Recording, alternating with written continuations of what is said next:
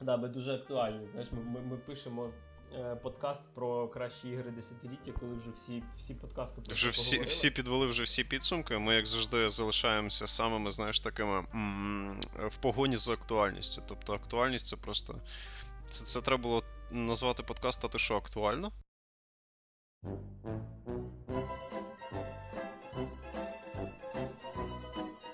Добрий вечір, хлопчики та дівчатка. І я, напевно, чисто спеціально говорю таким собі вже повільним, а не як завжди кричу в мікрофон голосом.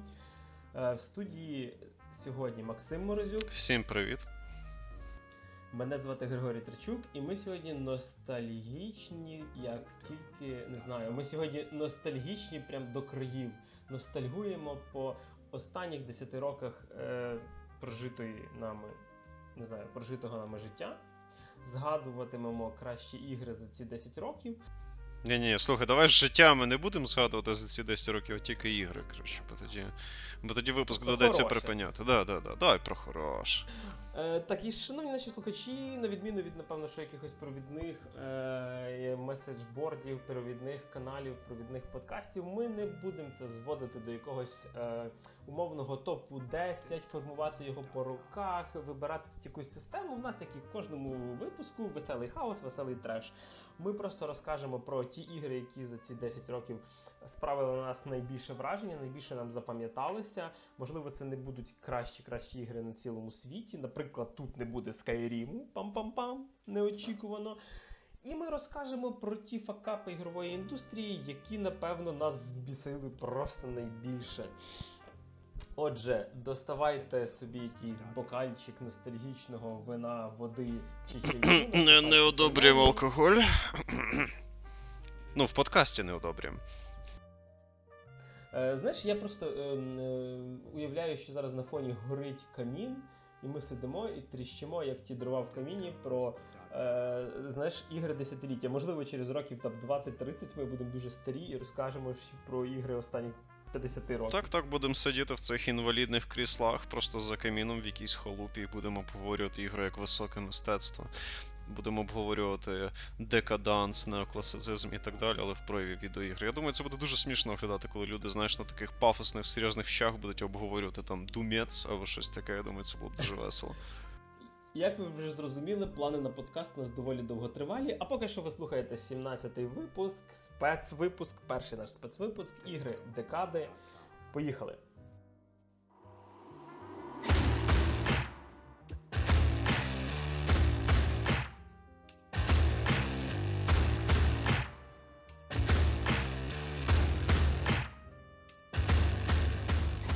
Ну і перед тим як ми розпочнемо, скажімо так, оголошувати наш список, хотілося б сказати те, що швидше всього і так всі розуміють, але просто про всяк випадок, щоб всі все розуміли. Як вже Григорій раніше обмовився, це чисто наш особистий список, і в ньому може не бути таких ігор, які ви, наприклад, вважаєте надзвичайно впливовими на минуле десятиліття, або навпаки, ви можете знайти, наприклад, в моєму списку, що це ігри, про які ви навіть не знали, або які, на вашу думку, не такі вже й впливові, і це нормально, тому що в іграх багато речей доволі суб'єктивні. Ну і так як наш випуск буде максимально суб'єктивний, так що не ображайтеся, якщо тут немає Скайріму. Я просто, знаєш, я вже очікую, тому що. Або ми назвемо якусь гру, яку ви любите говном. Я, ну, ви, ви вже мали б звикнути, слухаючи мене, але тим не Я бачив список, Макс, і я вже бачу серед твого вибору дещо таке, від чого мене бомбане, певно, але. Oh my. Ну що ж, а якщо ви хочете знати, коли бомбане в Григорія і від чого саме, залишайтесь з нами. I'm an albatross. І розпочинаю, напевне, наш невеличкий нішовий рейтинг свого роду ігри, які вплинули на минуле десятиліття. Я. І почну я його з тої гри, яку я з. Надзвичайно часто навожу приклад еталона того, як треба робити відеоігри з точки зору механіки, варіативності, креативного підходу. Я, я постійно навожу цю гру як хороший приклад правильного впровадження прокачки, не геніального, але в принципі непоганого сюжету, реальної варіативності в ігровому процесі і багато-багато іншого. Це перший Dishonored, який вийшов у 2012 році, і він особисто для мене просто Він просто для мене все перевернув. Тобто, в принципі, я не застав епохи хайпу навколо другого Half-Life, але для мене ця епоха відобразилась в першому Dishonored, коли ти просто бачиш, наскільки прикольними, цікавими, різноманітними і заліпательними можуть бути відеоігри, і не тільки за рахунок якихось циферок, чи мультиплеєрного челенджу, чи просто дуже довгого хронометражу. Це гра, яка доволі швидко приходиться, але. Ти, ти, якщо ти пройшов її раз, ти однозначно пройдеш її ще як мінімум раз, що я зробив тричі особисто. Тому для мене Dishonored Ого. просто як. Е, я один раз її проходив в специфічних умовах, другий раз я вже її пройшов ну, більш нормальних умовах. Ну і третій раз я тобі недавно кидав скрін з ачівментом, я пройшов кампанію основну до першого Dishonored, нікого не вбивши і вибив ачівмент чисті ручки. От настільки Ну, я в цій грі. Так, я хворий виродок, і мої смаки, походу, занадто специфічні. Знаєш, мені здається, що перший Dishonored це ще гра, е, після якої я доволі велику увагу звернув на Arkane. І на даний момент в них там ж і другий вийшов, і Prey, і навіть те саме доповнення неоднозначне до другого Dishonored. Е, Хлопці дуже сильно напирають реально на твоє улюблене слово. Імерсивність. Я, в принципі думаю, що типу весь наш, наш внутрішній мемчик з емерсів Він це так. через перший Так, Dishonored. так, так. Кожен сраний раз, коли я говорю ось це слово, яке деяких людей вже напевно просто тригерить, я згадую сам про цю гру. стоїть корво Атана. І, і, і він просто такий рано чи пізно я з цим покінчу. Просто запасіться терпінням, люди.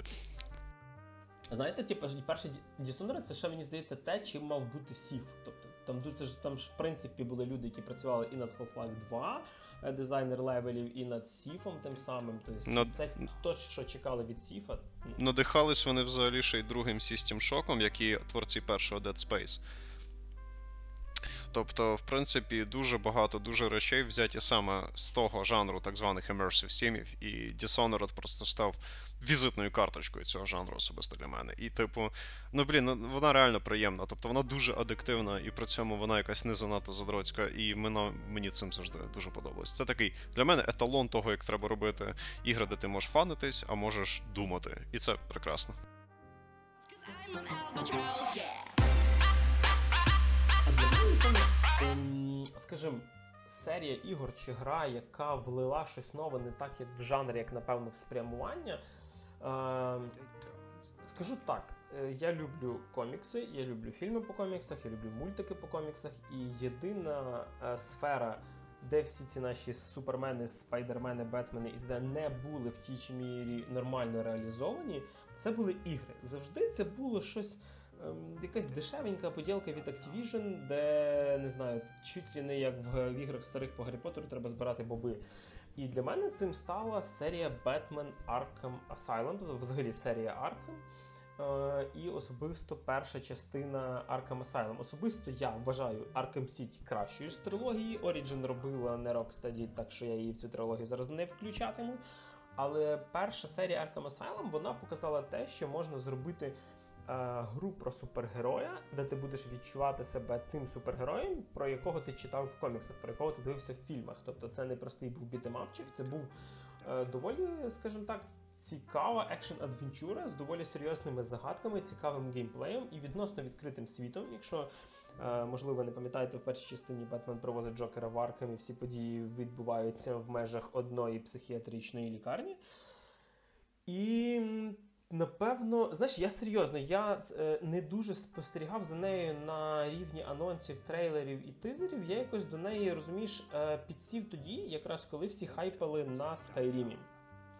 Коли люди рубали е, Skyrim, я почав грати Arkham Asylum. Ця штука перевернула певний пласт екшн ігор. Без неї, я думаю, не було б ні продовження, без неї б не було б ні останнього від Insomniac людини Павука.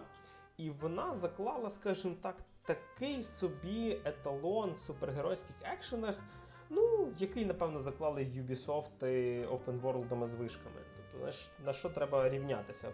Правда, для Ubisoft це такий собі. Е, ну так, я якраз хотів якось підвести до того, що це, м'яко кажучи, не найкраща ідея Ubisoft. От якось погане порівняння, але окей, все нормально. Я зрозумів про що ти. Візитною карточкою І стала свого роду. Вони дійсно зробили круту трилогію, вони вчасно зупинилися. Було видно, що вони вже виходять за рівень того, наскільки вони можуть це зробити. І мене дуже тішить, що Rocksteady зараз зробили таку маленьку паузу, і навіть якщо вони вернуться в серію Бетмен, зроблять щось нове, можливо, про сім'ю Бетмена, там, тобто відносно його цих всяких робінів, найтінгів і т.д. Сімс. Дуже добре, що вони. Да, Сімс, Сімс Аркхем. Е, чекаю від них чогось нового. Розумієш, е, насправді їм колись пропонували робити гру про Супермена. Але виявилося, що зробити гру про майже всесильного чувака насправді не дуже легко. Якщо ти не переводиш його в умови його слабкості, тобто викинувши його десь на криптон чи ще десь. Е, ну, робити гру, де ти дійсно можеш там, знаєш, спопалити ворогів за одну секунду. Думаю, геймплей буде так собі, коли твоєму персонажеві нічого не зашкоджує. А Бетмен просто людина. Все можна зробити, якщо постаратись. Ну, я ж думаю, в тому. Ну, я не читав комікси про Супермена, дивився буквально півтора фільму про нього. Ну, в нього ж там бувають якісь вороги, які рівні йому силою. Ну так, але розумієш, просто штука в чому, що е, якщо це робити open world гру, дуже часто цим цей ворог хтось один, і це все зводиться до одної-двох драк. Якщо зробити щось сінглове, типу God of War, знаєш, і трошки коротше, то можливо на це ну на це є якесь право на життя. Е, все-таки чекаємо, що Crystal Dynamics зроблять з месниками. Там супергерої зовсім різного гатунку, і е, видно те, що е, серія Arkham на це все повпливала. А поки що дійсно серія Arkham від Rocksteady одна з кращих ігор за останні 10 років, і яка, напевно, якщо її колупати доволі сильно, як і в кожній можна знайти дуже багато мінусів, але м, емоцій вона мені лишила більше. Тобто дійсно просто це. От е, гра, в якій вони, до речі, дуже гарно зробили е, рекламну кампанію останньої частини, де просто написали Be the Batman, будь Бетменом. І, і це те, е, що тобі гра дозволяє. Ти просто ти реально от відчуваєш, що ти цей чувак в латексному костюмі, і це не якась садомазерська шутка. Жаль. Так. Е, Так що, якщо хтось думаю, має бажання пограти, е, і ремейки з е, текстурками, ну тобто ремастери вийшли під сучасні консолі. І зараз можна за доволі дешеву ціну взяти всю трилогію, наприклад, на ті самі PlayStation 4 там є Arkham Collection, і насолодитися е, ну, реально конкретною трилогією.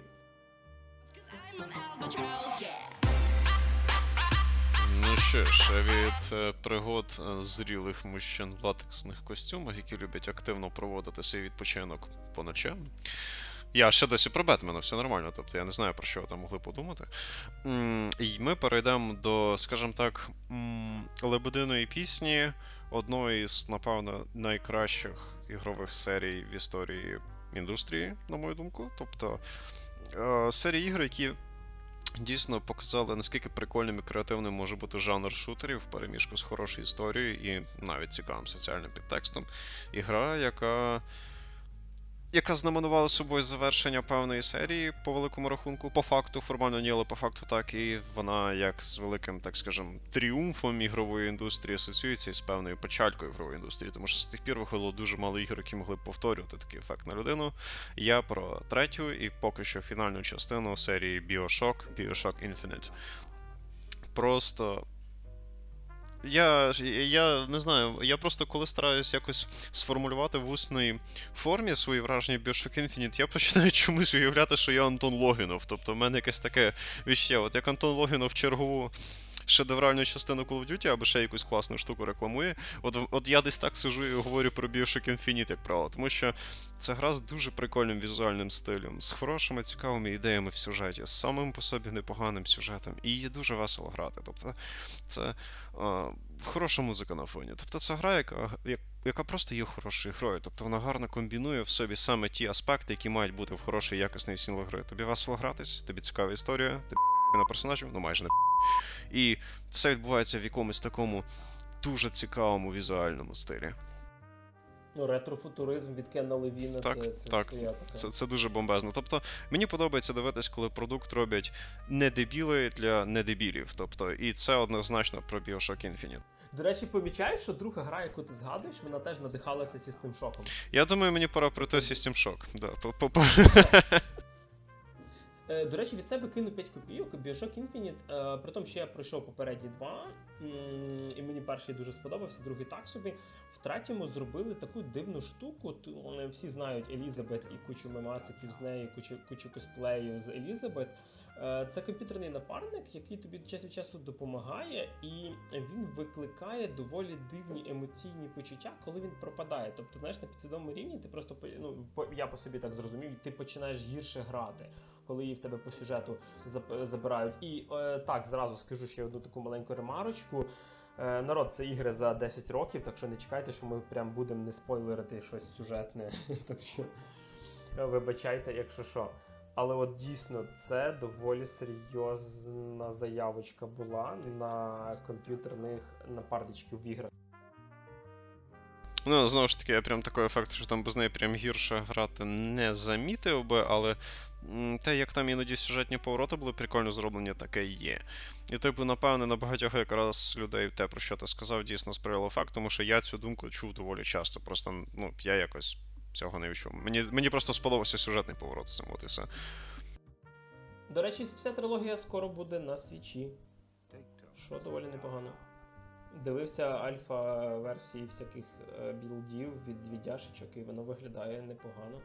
Навіть ремастер це буде. Тобто, якщо там хтось хотів пограти всі три біошоки десь в потязі, коли нарешті дозволять їздити, звісно, то маєте можливість. І щоб розбавити наші дифірамби, наші ностальгічні е, нотки кращим іграм, ми сьогодні будемо говорити час від часу про найбільші факапи ігрової індустрії. Тобто, крім того, що нас. Крім того, що нас радує, ми ще й будемо говорити про те, що в нас бомбило. І перше нас бомбило, я, я скажімо так, підведу до цього трошки здалеку. PlayStation Portable була перша моя консоль, яку я купив за власні гроші.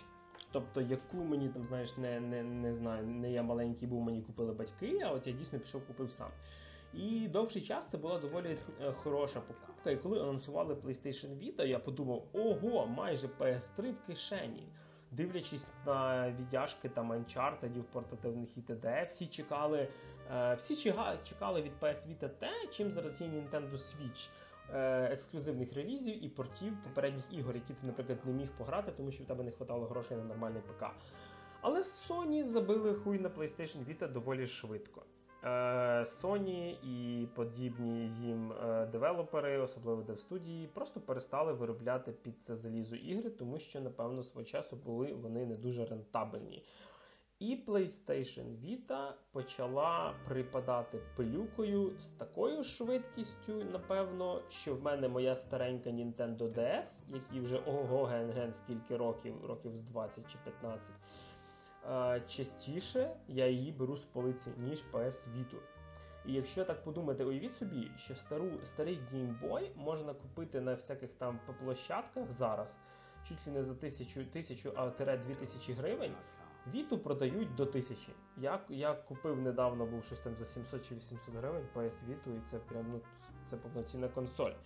Але Sony забили на неї великий великий болт. От так от. Вічна тобі пам'ять PS. Portable.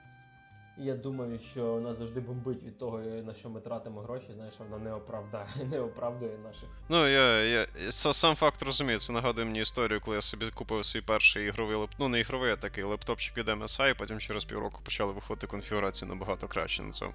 Оце в мене був мій маленький факап, коли за ті самі бабки трошки пізніше взяти щось краще. Ну, я портативним геймінгом не цікавлюсь, так що я можу тільки словесно поспівчувати твоєму болю.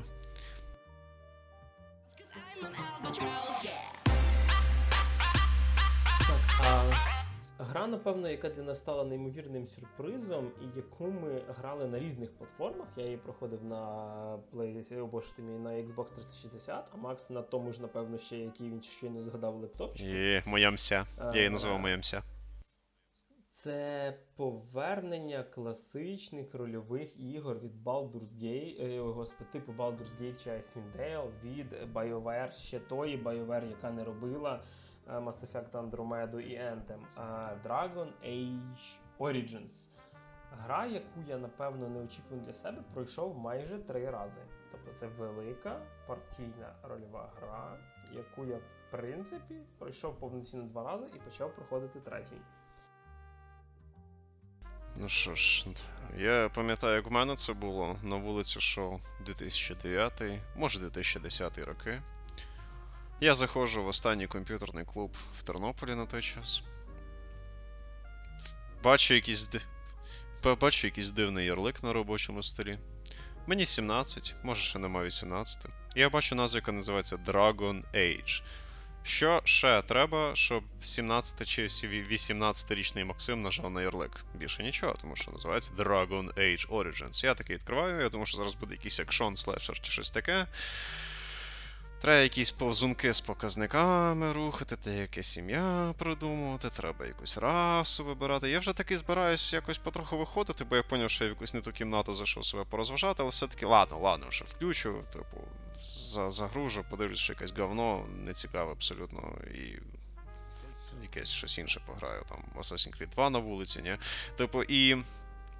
І от я її трошки граюсь, граюсь, і я бачу, що в принципі доволі заліпательно. Це дуже сильно відрізняється від того, що я тоді грав зазвичай. Тобто я звучав всякі там якісь шутанчики, ще щось таке попроще, а тут на тобі якась така доволі комплексна історія. І я такий, хм, окей, окей, це цікаво, це цікаво. І потім починаються ще ідеологія в Dragon Age Origins. І я такий, воу, це прям як в одній грі по зоряним війнам, яка мені подобалась з того, що можна говорити з персонажами і приймати різні Котора. рішення. Так. Я тоді ще не знав, що це теж робили BioWare. Я просто такий, у, прикольно, прямо як та гра, яку я любив в дитинстві, але нема можливості її дограти. І чуваки, я пройшов Dragon Age Origins перший раз в комп'ютерному клубі. Тобто я вічно за один той самий комп сідав, це було дуже бичо. І другий раз я пройшов його, коли взяв собі свою МСЮ.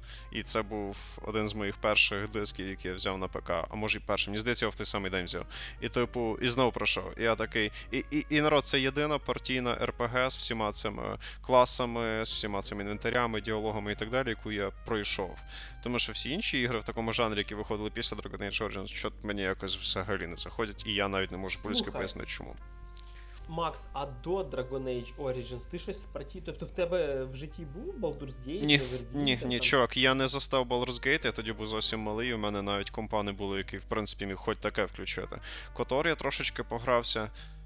Блін, я навіть не пам'ятаю, як так склалось, що я зміг пограти його буквально півтора рази, і пот... я, я реально, оце вже в мене просто в тумані. Я просто пам'ятаю, що цей котор дуже давно грався, мені деякі речі в ньому дуже сподобалися, але я чомусь не мав можливості продовжити його грати. Може клуб, в якому я грав, закрився, може ще якась фігня. Може я не на своєму компі грав, просто в гості до когось разок другий заскочив, ми разом позалипали. М- може щось таке. Я просто пам'ятаю, що тоді в мене ще не було можливості вдома грати його, але я його якось грав, зацінив, але не зміг його продовжити. Тобто таких ігор, як Baldur's Gate, в мене до того по факту не було, а після того, крім Dragon Age, мені особо нічого не заходило. Слухай, жанрі. а за кого в Dragon Age грав? От який клас, раса? А перший раз я як сраний гамняр, само собою взяв мага, це ж маг, там магія, оце вся фігня. І я такий. І оце був, напевно, один з небагатьох проблемних моментів Dragon Age для мене. За всіх інших, крім магів, грати доволі нудно. Тобто маг це самий, по суті, цікавий клас в плані різноманіття механік, які ти можеш. Блін, чувак, я, я, я, я умудрився зробити там бойового мага. Тобто я умудрився зробити чувака, який постійно кастував різні закляття, але при цьому носив обладунки і лупив двома одноручними мечами середніми. Я не знаю, як я це умудрився вродити, але я зробив взагалі якусь срану імбу. Типу, і він дуже ситуативний був з точки зору тактики, знаєш. Тобто, хочеш, можеш просто поміняти інвентарі певні штуки, і він в тебе мах-мах, а хочеш, можеш поміняти якісь певні інвентарі, якщо тобі треба бути трошки плотнішим, і ти бойовий маг. Мені здається, А навіть. другий раз? А другий раз я грав за убивцю, і в принципі я такий, окей, прикольно, прикольно. Це дійсно не так яскраво, весело і різноманітно, як гратися за мага, але це дійсно відкриває свій певний слой, тому що тобі треба трохи інакше свою тактику будувати, і в тебе появляється за мага е, за вбивця трохи інакші можливості там. Відкривати замки, відкривати всі ці сундучки, там ще якісь такі всякі речі, тобто тобі бойову тактику треба інакше. І здається, я виправив. А, я тоді ще інакшу поведінкову модель взяв. Там ж можна було як мінімум один раз таким доволі хорошим бути, а другий раз таким ну трохи мудаком. Ну і там теж, ну, вона не така, як відьмак в тому плані, що там дійсно сіра мораль і немає якогось однозначного посилу на добро і зло, але в принципі там. А, там якось примітивний світ зроблений. Знаєш, він такий просто от одне село з ельфами, одне село з гномами, одне село з людьми, і ще там один замок з людьми. От ви там разом об'єднуєтесь, бла бла бла, боретесь з страшним монстром в кінці. Це звучить настільки банально, наскільки може щось банально звучати в такому аспекті, але вона була якось дуже залипательна. Тобто вони. М- Діло не в тому, що я тупий і я не можу грати там Divinity, чи не знаю, чи Baldur's Gate, чи не знаю, Neverwinter Nights другий. Тобто діло Діло не в тому, що я, типу, якийсь там е, додік чи щось таке. Тобто я знаю, як ці всі речі працюють, я деякий час грав в різні стратегічні ігри, де теж треба дуже багато подібних абстрактних речей розуміти і працювати з ними. Але, типу, я не знаю, просто в Dragon Age було. От чим для мене в першу чергу відрізняється Dragon Age? Діло навіть не в сюжеті, в персонажах, діло навіть не в, в атмосфері чи щось там варіативності, що її можна декілька разів проходити. Діло в тому, що от ця механіка цієї партійної тактичної РПГ, вона була зроблена. е, От ще, ще не занадто складно для мене, але ще не занадто нудно. Тобто, от вони якось збалансувалися. Тобто в ній є тактичний елемент, в них є всі ці роботи з класами, з інвентарем, з цією фігньою, діалоги і так далі. Але воно якось органічно зроблене, воно не складно, тому що в багатьох інших іграх мені просто вже стає нудно. І вона ще розважати тебе вміла. Там камера мінялась під час діалогів, ти заставочки різні дивився, деяких персонажів переживав. Тобто вона була дійсно хорошою саме рольовою грою за рахунок всіх цих діалогів і сюжету, а бойову систему вони зробили якоюсь такою не дуже складною. Тобто, і в принципі, не знаю, тобто вона. Тобто діло навіть не в складності цих ігор, що вони мені не подобаються, а в тому, що вони просто забагато всього наматують саме на ці тактичні бої, і мені в певний стає просто нудно. А тут вони якось умудрились почуття міри це зробити. Тобто почуття міри плюс прикольна рольова система. Іменно саме з впливом на сюжет і на от такі от речі. І от мені від Dragon Age дуже сподобалось. Тому, власне, єдина гра такого формату, яку я пройшов. До речі, добавлю ще від себе в кінці, що е, наскільки вона була зручна, я її пройшов на геймпаді Xbox 360, і я там використовував тактичну паузу навіть. Зрозуміти собі, наскільки це важко зараз зробити.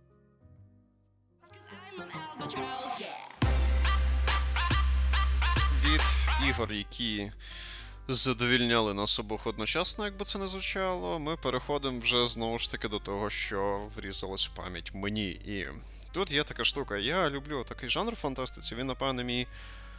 Скоріше все, він дійсно в мене все-таки улюблений, але з ним є певні нюанси. Його мало і чогось хорошого в ньому ще менше. І це кіберпанк. Тобто я дуже люблю кіберпанк як піджанр наукової фантастики, або не наукової фантастики, як кому зручніше це класифікувати, але просто мені дуже подобається от саме такий формат. Тобто я от люблю все це не дуже далеке або відносно далеке альтернативне майбутнє, от всі ці корпорації, там футуристичні різні технології, які місцями виглядають трохи брідово, але при цьому дуже стильно і прикольно зроблено.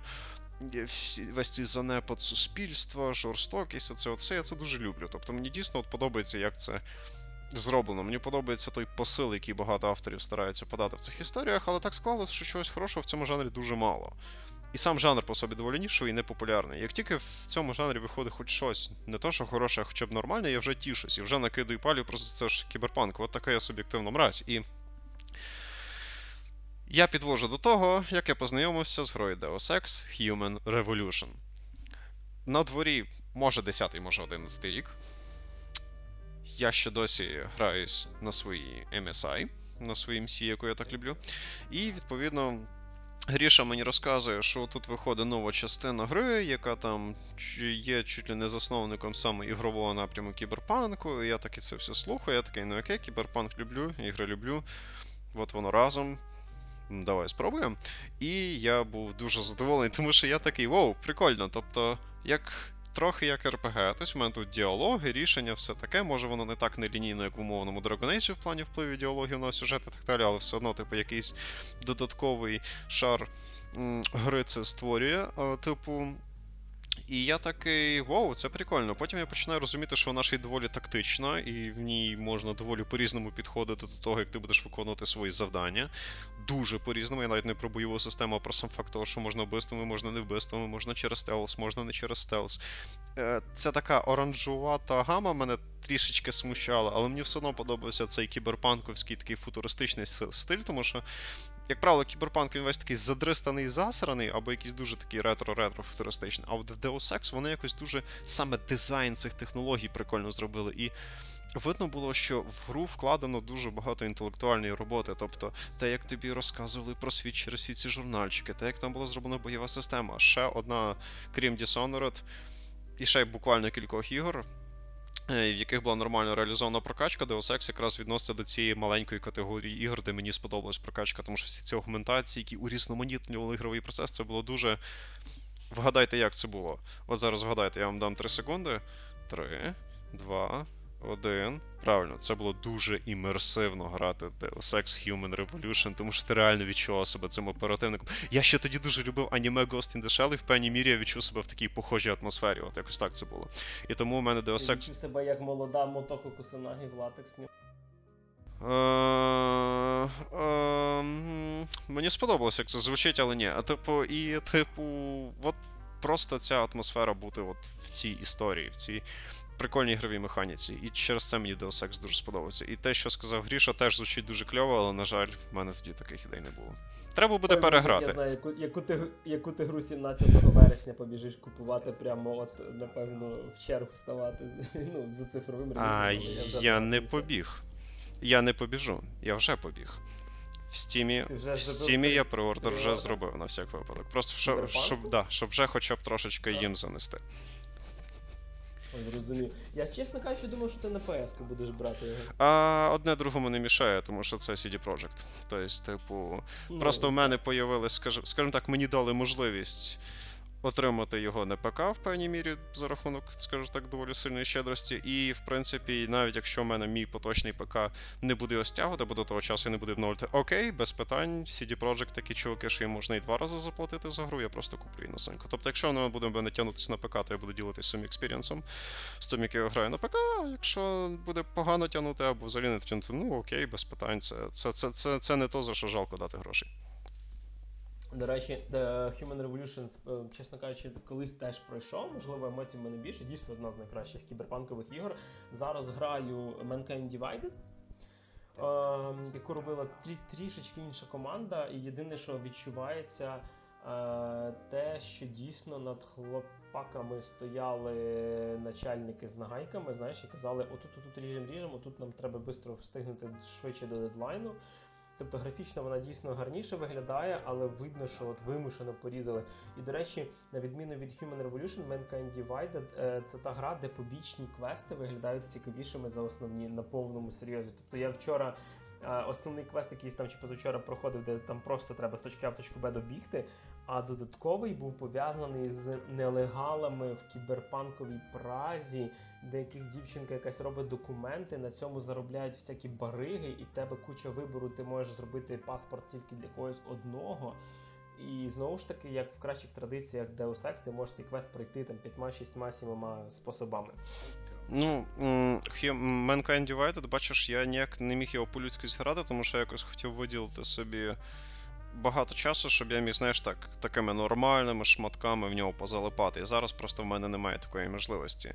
Причина, по якій ще досі в мене не пройдені, наприклад, там третій відьмак і другий Dishonored. Мені просто хочеться якось, знаєш, засісти і іменно залипнути в них. І просто зараз немає такого часу, тому я не можу тобі точно сказати. Я пам'ятаю, що я почав її грати, тобто вона в мене є на сонці, але я її ще не пройшов.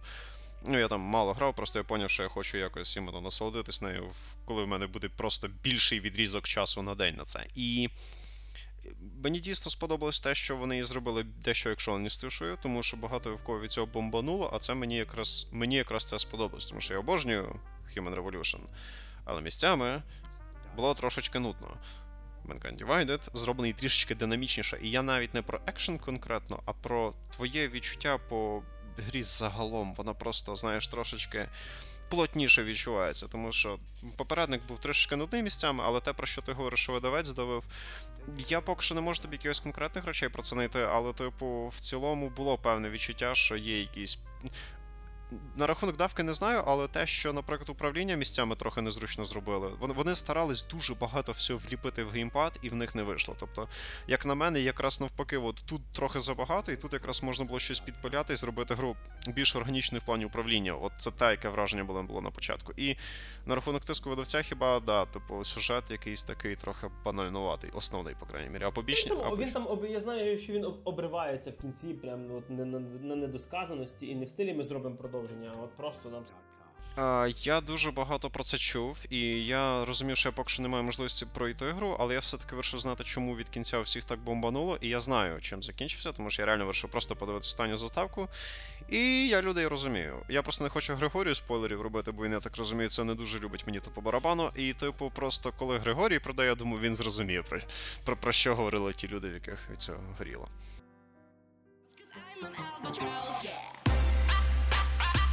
А тепер гра, якої, напевно, гріло мене зі всіх сторін, то вколо мене як в 50 відтінків сірого. Ні, напевно, сильніше, бо там все-таки так собі садомазо. Е, гра, хайпу навколо якої я не дуже розумів, тому що вона мені не подобалася ні так, як вона виглядає, ні що я бачу від ігрового процесу. Я пропустив першу частину, яка називалась Demon Souls, і ви вже розумієте, що це перший Dark Souls.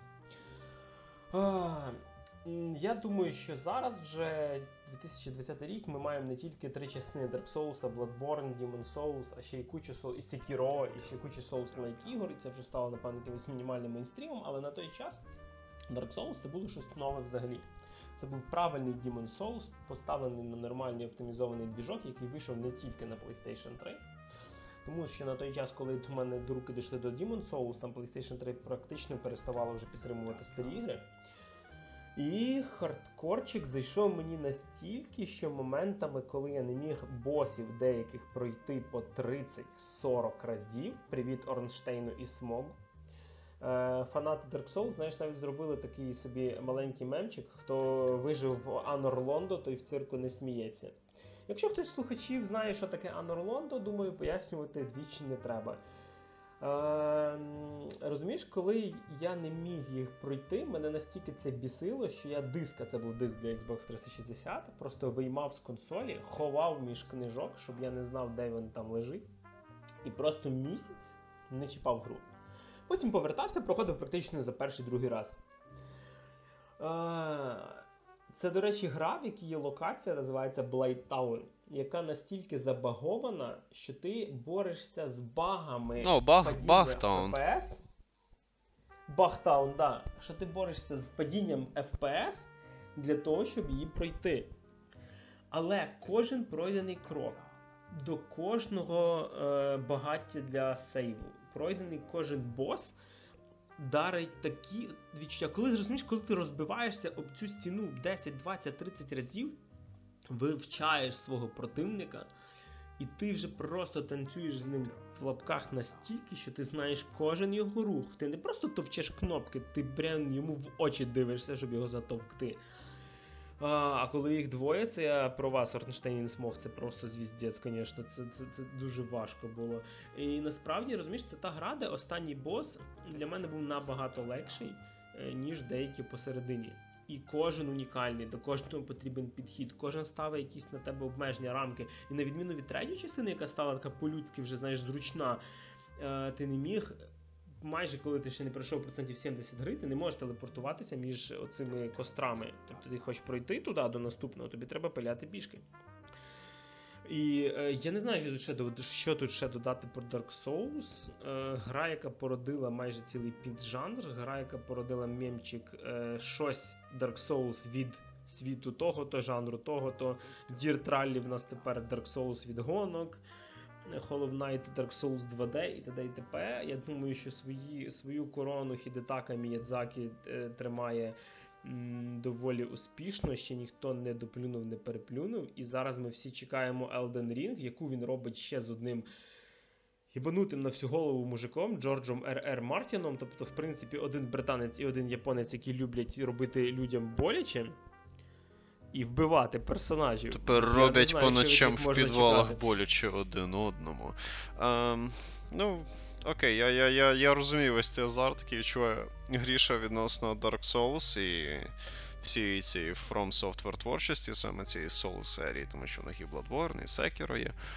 І я дійсно розумію, що народ від цього працює, але особисто мені було так влом тратити на цей час, що я просто впевнений. Тобто, розумієш, для мене проблема з Dark Souls була навіть не в складності, а в тому, Е, скільки треба своїх годин в неї інвестувати. І я щиро поважаю людей, які, знаєш, тр- в- мають достатній рівень витривалості і терпіння, щоб просто це пройти. Тому що тут питання, знаєш, не тільки скіла, тобто скіла теж, але ще й питання просто елементарного терпіння, бо мені впевнено, мене вже просто надоїдало. І я не знаю, як так це в мене вийшло, але в мене якийсь довгий час були дуже серйозні проблеми зі слешерами і різними екшенами від третього лиця з упором на рукопашку. Тобто я дуже довго любив різні стелс ігри, immersive sim 'и, шутери, стратегії, а от слешерами якось просто не зрослось. І, і може після п'ятого Devil May Cry в мене якось помінялось це враження минулого року, чи коли я вже там грав, здається, минулого року.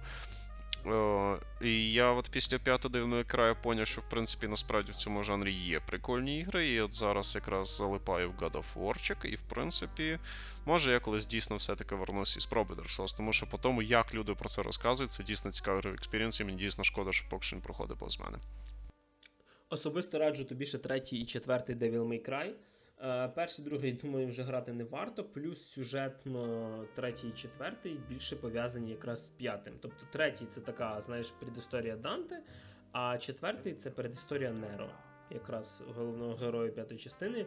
Е, думаю, графічно четвертий тобі ще буде так нормально і зручно гратися. Все-таки, знаєш, навіть е, там в попередніх частинах єдине, що скажу, тобі там більше статичних камер. Тобто там Oh, є моменти, коли не, мо- не можеш крутити. Але по хардкорі, якщо ти п'ятий пройшов, і, наприклад, тобі десь було ну там, типа, легко, то третій чи третій, ну четвертий буде трошки важчим за п'ятим. Особливо перша половина, а третій це прям хардкор-хардкор. О, то я в третьому буду сосати просто в дві щоки, тому що я пам'ятаю, як я пройшов п'ятий перший раз, і потім другий раз я вирішив знову його пограти, і мене автоматично перевело на цей рівень. Наступний рівень складності, так. Тобто там спочатку нормал, а потім мене автоматично чи на Demon Hunter, чи щось таке перевело. І, і я вже на початку гри почав так трохи вписок получати. Тобто, в принципі, мені вже другого проходження вистачає. Тобто, видно, наскільки рідко і мало я грав ці ігри, що в принципі вже наступний рівень складності після доволі легкого вже так викликає для мене челендж. Але я розумію про що ти, і це звучить цікаво, і може я дійсно все це колись попробую. Чисто для різноманіття, бо бюджет шутери мені вже якось надоїли, і стратегії, ну тобто Warhammer, звісно, я люблю, але типу від них я теж загалом устав, і я розумію, що це для мене буде просто такий ковток свіжого повітря, але я не знаю, коли це все засяде. О, а, ще одна, скажімо так, річ, ще один івент, ще одна подія, і найгірше, що ще один тренд, який робив боляче нам. Це лутбокси і монетизація. Господи, прости, і я не знаю. Всіх. О, о, Одін, Зевс і всі боги. Всіх нас пробач. Я- Тих, хто робив говно, і тих, хто не мазався. Просто це жахливо. Тобто я. Це, Ех, Це просто Це біль, це- Починаючи з скандалом е, на, навколо е, Star Wars Battlefront 2, яка, до речі, на 2020 рік стала реально хорошою грою з випиляними Dark Souls. Ой, боже, Dark Souls. з випаляними Dark Souls. Люди були незадоволені наявністю Dark Souls у Battlefront 2. В грьобаному, е, в грьобаному Deus Ex Mankind Divided сингловій грі були грошові прокачки. Тобто ти не можеш пройти квест, занеси бабла. Ubisoft Майже з Assassin's Creed і. Ghost Recon, особливо з Breakpoint. Так. І в принципі, лутбокси як такі. Е, Call of Duty. ну, в Call of Duty. В деяких країнах вони були признані, признані гемблінгом, тобто як казав, наближені до азартних ігор. І це тут недалеко від правди. Блін, в Ютубі почались ролики від стрімерів, де люди сидять і відкривають лутбокси. Розумієте, наскільки це хворе дерьмо просто. Тобто, е, відповідно, що ти ж розумієш, що є стрімери, які там е, прив'язані до того, щоб в нього в овервотчику був якийсь там скінчик. І він не може його купити на ну зараз вже може купити. Зараз ти можеш просто будь-який скін купити за ігрову валюту, типу, яку тобі дають там за підняття левела, бла бла бла, типу заміна для того, щоб купити косметику. Е, але люди сиділи і на 50, 100, 200, 300 доларів, ну тобто на е, суму ціни консолі вашої накуповували віртуального гівна і відкривали це по годині часу. Е, привіт, Hearthstone з картпаками. І якраз Hearthstone це та гра, де ти радо чи пізно дійдеш до того порогу, якщо ти не купляєш картпаки, які є тими ж самими лутбоксами, ти будеш сосати бібу, тому що вона вся крутиться навколо монетизації. Так, гра безкоштовна, так треба якось заробляти, але це мультиплеєрна гра. Це уявіть собі, той самий Call of Duty, якому ти можеш купити пушку, яка стріляє де-факто сильніше. Привіт, Call of Duty World at War. Типу, і о боже, лутбокси були всюди. Та вони ще досі Добре, багато де залишаються. Цей тренд, що, на жаль, не пройшов. Просто е, як це взагалі проходила ця лутбоксова війна? Людей почали годувати гівном, продавати їм пікселі за декілька баксів, і кількість цих пікселів, проданих їм за декілька баксів, вже часто перевалювала за вартість самої гри. Багато хто просто купив гру і ще купляв до неї всякі косметики і інші подібні речі. Не маю ніяких претензій, коли така діч присутня в безплатних фрітоплейних іграх, тому що якщо ти ніхіра не платиш за входження в гру, то те, що від тебе захочуть якоїсь плати, хоча б в такій формі, це нормально, поки це не впливає на ігровий процес, на мою думку. Тобто ті ж самі скіни в доті, наприклад, або скіни десь, де теж продаються тільки скіни, і вони не впливають на ігровий процес, тому що я таке гівно майже не граю, не знаю, який є хороший приклад, крім доти. І відповідно. Е, про просто це жахливо, і, і багато великих дядьків зрозуміло, що на цьому можна непогано підняти бабла. І багато хто почав реалізовувати цю стратегію, забивати болт на інші нормальні ігри і просто випускали різні мультиплеєрні ігри сервіси з цими лутбоксами. І це було просто кошмарно. Тобто, про, просто. Я хотів навести якийсь приклад, але мене так горить задниця від цієї історії з лутбоксами, що я вже забув, який приклад я хотів навести. От настільки ситуація особисто для мене була серйозна. І саме страшне, що спочатку люди помазались цим гівном і нічого не сказали. Тобто ком'юніті таке, ну окей, там разок вони випустили там пару мультиплеєрних ігор з лутбоксами, нічого страшного. І через пару років це повсюду. Просто О, це повсюду. Це не тільки- Це спочатку було в мультиплеєрних безплатних, потім в мультиплеєрних платних, а потім деякі охуєли настільки, що почали совати це в сінглові ігри. І це був просто кошмар. І тут народ вже взвив. І першою серйозною перемогою була е, тотальна. Так, тотальне просто заниження всіх рейтингів, там максимальні заклики не купляти і так далі. Проти Battlefront 2, тому що там вони вже просто до краю здуріли, вони вже просто елементарний геймплей продавали за те, щоб ти за, за лутбокси ці. І в підсумку Activision. Ні, Electronic Arts, я прошу пробачення, Electronic Arts дали задню і попустились. Потім з Activision, Activision теж пробували просунути це все. Activision теж бомбанули, і тепер в підсумку вони в якості компенсації врешті-решт зробили більш-менш нормальний Modern Warfare ремейк. І е, зробили цей безплатний Battle Royale Warzone, в якому, звісно ж, є ці всі лутбокси і так далі, але він хоча б безплатний і так далі. Тобто, і плюс почали потроху інвестуватись в сінглові ігри. Тобто Electronic Arts оплатили виробництво The Fallen Order, в той час Activision взагалі оплачували Sekiro, що особисто для мене було шоком. Я довго час думав, що це якийсь жарт або, або якась дезінфа, що ж таке такий, що Activision хардкорний слешер профінансували, це як, типу. І відповідно і це добре. Тобто це показує, що люди. Тобто ці лутбокси вони з одної сторони показали жадність одних і говноєдство других, але при цьому силу волі третіх, які просто починали масово шуміти всюди, де можна, і правильно робили. Тобто споживач показав, що він не хоче аж так вже говно жрати. Все одно багато видавців ще досі пробують, але тим не менш видно, що поступово це йде на спад, і це дуже добре. І плюс це дуже показало те, що ком'юніті має голос, ком'юніті може сказати, ми гівна їсти не будемо. І ком'юніті може щось. Так, або будемо. І ком'юніті може щось поміняти. Дуже круто, що видавець слухає. Наприклад, як я вже говорив пару кілька секунд хвилин назад про те, що Battlefront 2 дійсно став зараз непоганою грою. І я надіюся, що на ті ж самі граблі нові чи, чи ті ж самі розробники наступати більше не будуть. Привіт, це монтажер подкасту Григорій. Схожість голосу на ведучого цілком випадкова. Спецвипуск вийшов настільки великий, що прийшлося його розрізати на дві частини. В принципі, на то він і спецвипуск. А що, сумеркам всяким і дивергентам можна, а нам ні. Так що після 17-го випуску одразу вмикайте 18-й, зарелізяться вони одночасно.